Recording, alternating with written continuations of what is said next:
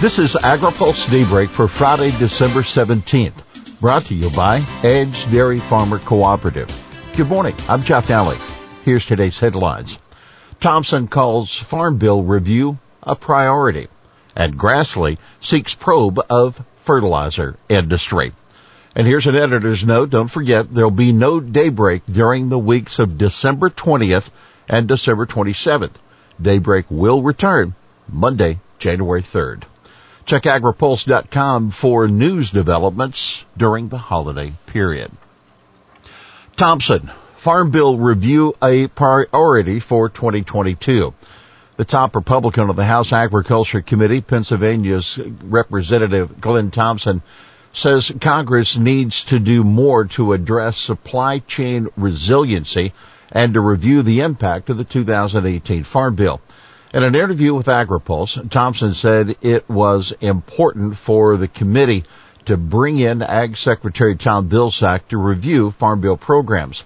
House Ag Committee Chair David Scott told AgriPulse last week that he plans to have Farm Bill hearings next year, and Thompson confirmed the lawmakers are working on the schedule. We need to hear from USDA and we have to hear from key stakeholders around the country farmers, ranchers, producers, and processors, Thompson said.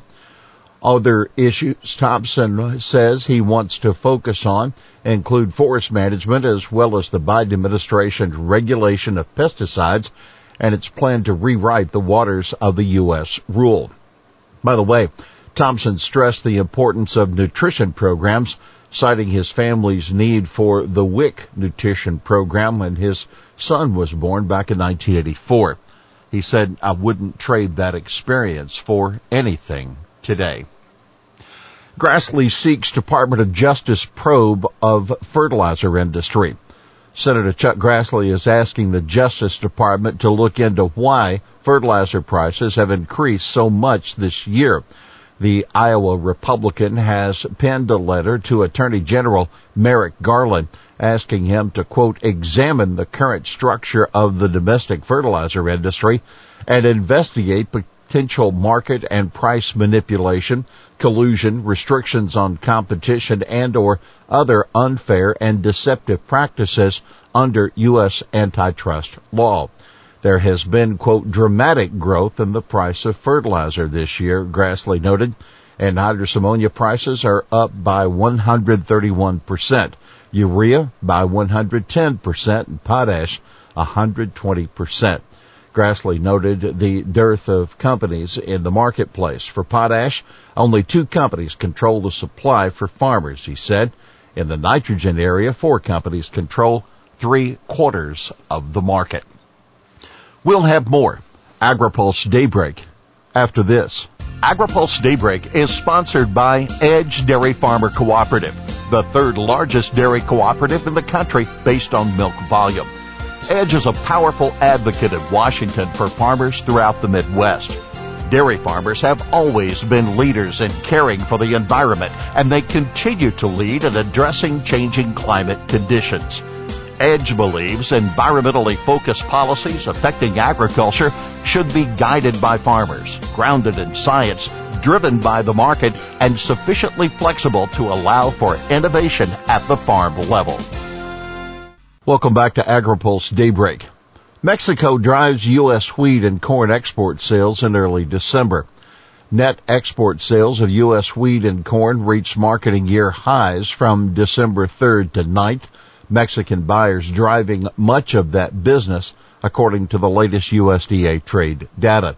U.S. exporters sold over 650,000 metric tons of wheat during the seven day period. Mexican buyers committed to purchasing 170,000 tons of that total, and Japan came in a close second with importers there committed to buy 162,500 tons. Net export sales of corn reached more than 1.9 million tons for the week, which was also a marketing year high. Mexican companies were again the biggest buyers. USDA figures show Mexican importers committed to buying about 1.3 million tons of that total. Brazil soy harvest seen lower on southern dryness. Drought conditions in the southern state of Paraná have prompted Brazilian consulting firm AgRural to lower its forecast for the country's overall soybean harvest now to 144.7 million metric tons. That is down slightly as its previous forecast was 145.4. The new forecast is still equal to a record harvest, the firm said. AgRural says it's now expecting farmers in Paraná to produce 20.9 million tons of soybeans in the coming harvest, a 900,000 ton reduction.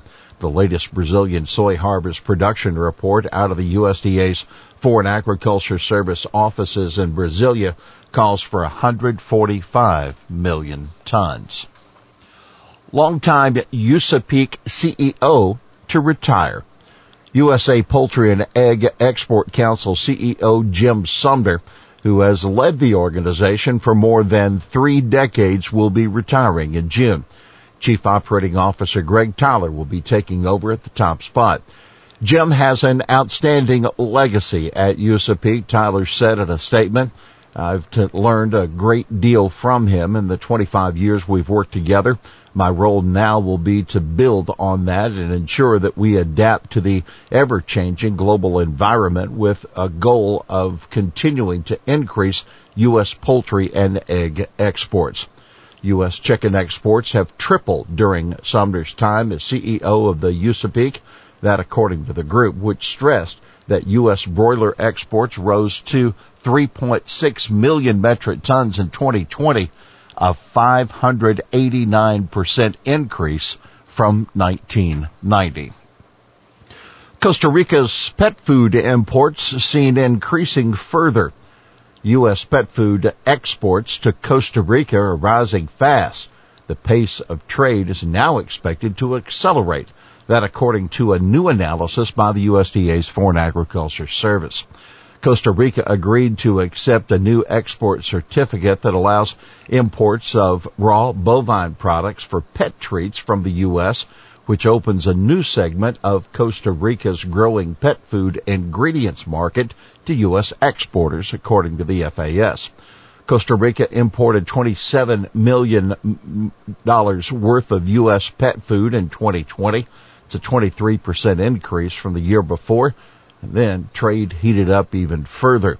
The U.S. exported $39 million worth of pet food to Costa Rica in the first 10 months of this year, a massive 95% increase over the same time frame in 2020. Well, that's daybreak for this Friday, December 17th. Brought to you by Edge Dairy Farmer Cooperative. For the latest news out of Washington, D.C., visit agripulse.com.